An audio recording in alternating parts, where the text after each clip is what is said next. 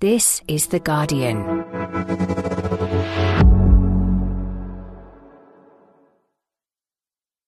It was a summer of wake up calls.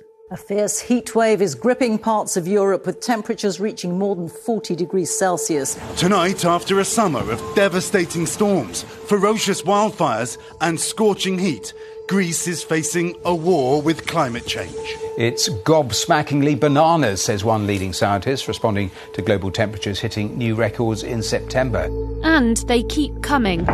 People in parts of eastern Scotland are preparing for what's been described as an unprecedented weather event as Storm Babet moves in. Now, a new study offers a glimpse of another extreme event in our future ice melting and the inevitable sea level rise. It doesn't matter now, unfortunately, what we do.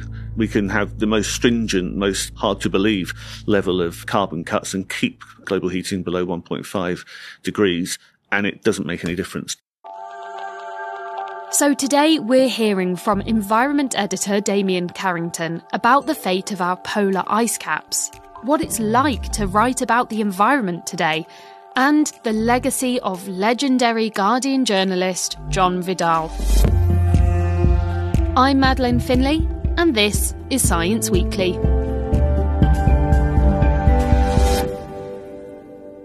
Damian, we're just over a month from COP28, and you've written about a pretty startling new report from the British Antarctic Survey looking at melting ice in Antarctica.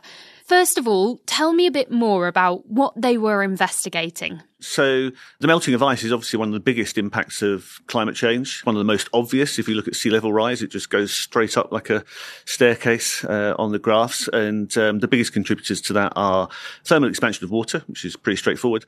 But most importantly, the melting of ice caps, glaciers to some degree as well, but the ice cap in Greenland and of course in Antarctica. So this new study looks at West Antarctica, which contains enough ice to raise sea levels by about five meters, which as you can imagine would be fairly catastrophic given that so many big cities are by the coasts and also I think more than a third of the global population lives near to the coasts. And in this study, they were looking forwards to try and work out what was going to happen this century in that region.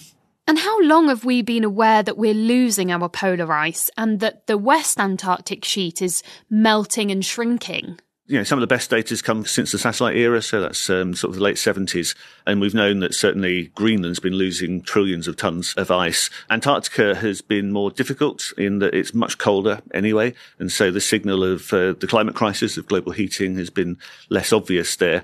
But certainly in the last, say, 15 years, people have got really worried about the West Antarctic ice sheet. And in fact, quite a number of people think that we may already have passed the tipping point which condemns the West Antarctic ice sheet to collapse. So we've known for a while that the West Antarctic ice is in trouble, but a report published yesterday sounded the alarm even further.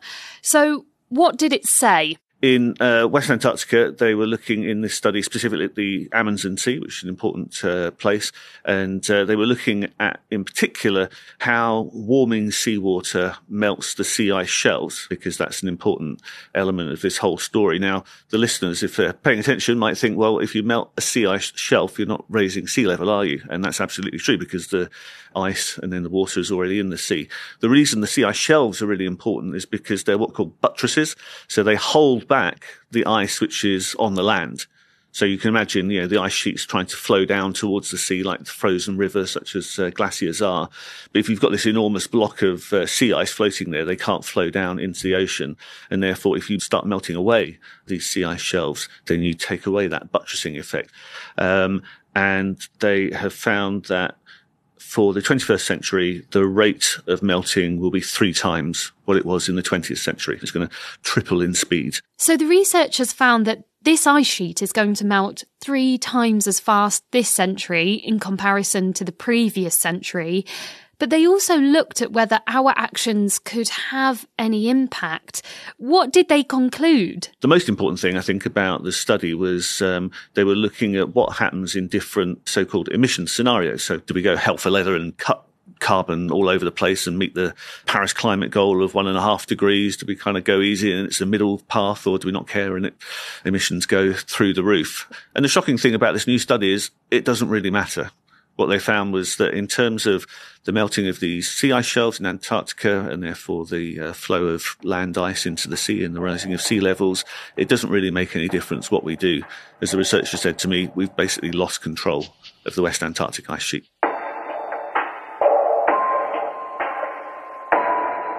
You said that this particular ice sheet, if it completely melted, would contribute five metres to sea level rise across the next few centuries or so. But how does that sit in the context of the rest of the planet's ice and what we should be expecting? In a way, the small piece of good news that comes out of this is that in contrast to West Antarctica, East Antarctica does seem to be salvageable, if you like, in terms of uh, what humans do around um, emissions. And that has 10 times more ice.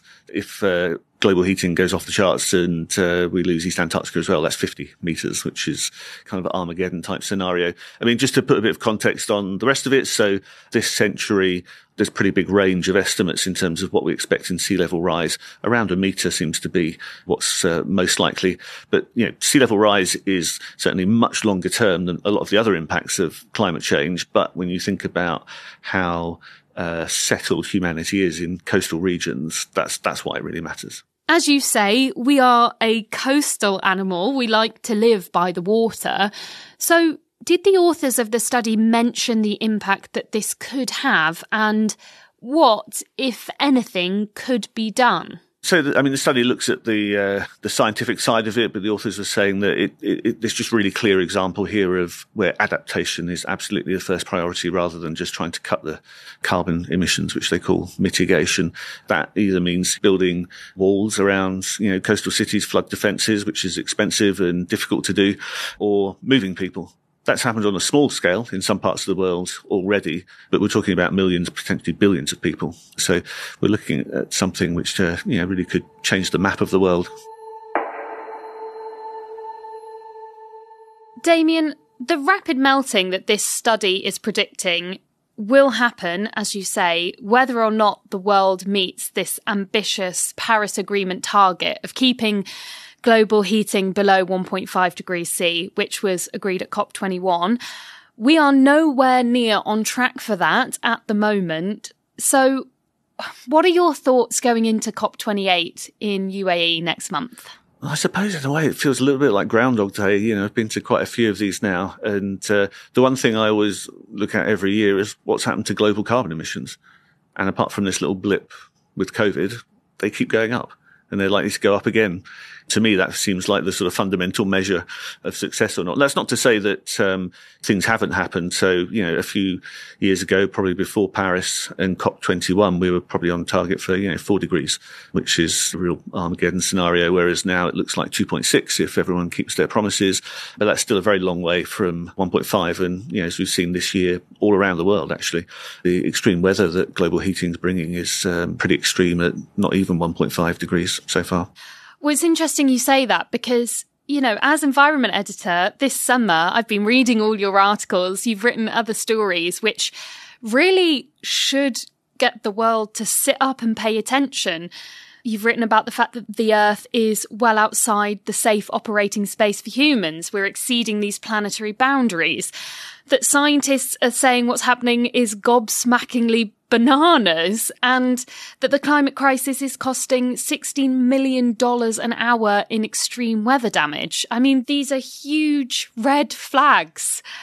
There are, of course, some good news stories in the mix as well, but I wonder does it get any less shocking writing these stories and, you know, covering the damage that we're causing to this planet and its inhabitants? I think in some ways it becomes more shocking in a way because, you know, I've been doing this job 15 years, I think. And, um, when I started, we really were looking forwards to stuff that was going to happen. And to be clear, scientists have been extremely good at projecting what's going to happen now it's happening. And that's the shocking bit. It's, it's become a reality. The climate crisis is here and now and only going to get worse.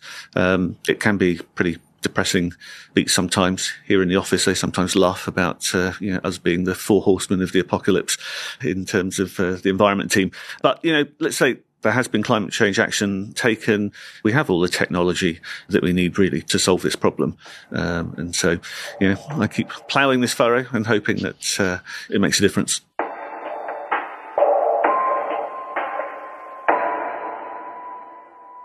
And speaking of a career spent raising awareness about the environment, at the end of last week, we heard the sad news about the death of John Vidal, The Guardian's pioneering environment editor for 27 years. He was, I think, legendary at The Guardian. So, first of all, can you give us a sense of him as a person and as a colleague? He was hilarious. He was enormous fun. Probably the most energetic and enthusiastic person I've ever come across. He had a kind of incredible zeal for life, for fun, for friendship, but also for his work as well. Tell me a little bit as well about his work, because I know he went to some pretty extreme lengths to get a story. He did. John was unconventional, we'll put it that way. Irreverent, iconoclastic, all of these words. But underpinning it all was this incredible passion, and in particular for the underdog, for social justice. He was really motivated to travel all over the world in difficult circumstances to dangerous places because he really cared that people without power, without uh, agency were suffering through no fault of their own, and he really wanted to bear witness to them. This, underneath me, is the Trans Niger pipeline, the great 24 inch artery of oil which leads from the oil fields here out to the terminal at Bonny down the road. It's not protected, you can see, look, there is, there's, it's right under my feet. If I jumped hard enough on it, I'd probably break it myself. This pipeline provides nothing for these communities. They get nothing. They get none of the oil from it, they get none of the money from it. As you say, he, he didn't really mind uh, kind of ripping up the rule book. Uh, UK listeners will certainly remember that um, in the 90s there were a lot of protests against road building, Newbury bypass in particular. And to see the other side of that, he pretends to be French and got a job as a uh, security guard and wrote a brilliant story in terms of uh, you know what was happening from the other side and actually how uh, horrible the security guards were being to the protesters. I think that story really gives a sense of his character. And John was writing about the environment at a point where the rest of us were just waking up to what's happening. How influential was his journalism at the time? Oh, incredibly. He, you know, he was a pioneer, despite having got that very sad news of his um, passing on Thursday one of the sort of joys I had in the day following was um, collecting all these tributes to him from uh, basically anyone who was anybody um, in terms of uh, environment over that period that you mentioned, you know, since the late 80s or even earlier. And every single one of them said, you know, John was a pioneer. He was there. He was in the Arctic. He was in the Amazon before anybody else. Uh, he was, you know, banging the drum very loudly as only John could do uh, for this when it wasn't fashionable. You know, one of the most important things, and again, this is pointed out by a guy called Tom Burke, former head of Friends of the Earth, amongst other things, is that John was perhaps the first person to really link environmental problems with development or with poverty and social injustice. And that's become kind of commonplace now. Uh, and I think he had a role in helping to make it that way. He was a brilliant writer as well, actually. We shouldn't forget that. He was an incredible, uh, gifted writer. So, you know, John just did those hard yards for so many years, uh, with incredible passion, good grace. And as I say, he was just tremendous fun around and it just feels like a really bright line's gone out, you know. And I'd really encourage our listeners to go and read that lovely obituary that you've written for him, as well as a selection of John's articles that have been compiled, which we've put a link to on the podcast webpage. But Damian, thank you so much for coming on and telling us about John. Thank you very much. Thanks again to Damian Carrington. Journalists here at The Guardian are continuing John's pioneering legacy. Biodiversity reporter Patrick Greenfield and team recently won a Climate Journalism Award for their investigations, revealing that more than 99% of rainforest carbon offsets by the biggest offset certifier Verra were worthless. A big congratulations to them. Now, before you go, you need to know about Guardian Jobs, our job platform that connects you with like minded people to build rewarding careers. Flexibility, values, salary. Find a workplace that ticks all of your boxes. With high quality roles in sustainability, government, social care, charity, and education, you're going to be spoilt for choice. So search for Guardian jobs to find your next role. And that's all for today. This episode was produced by me, Madeleine Finlay. It was sound designed by Joel Cox. And the executive producer is Ellie Bury. We'll be back on Thursday with a journey into white holes with physicist Carlo Rovelli. See you then.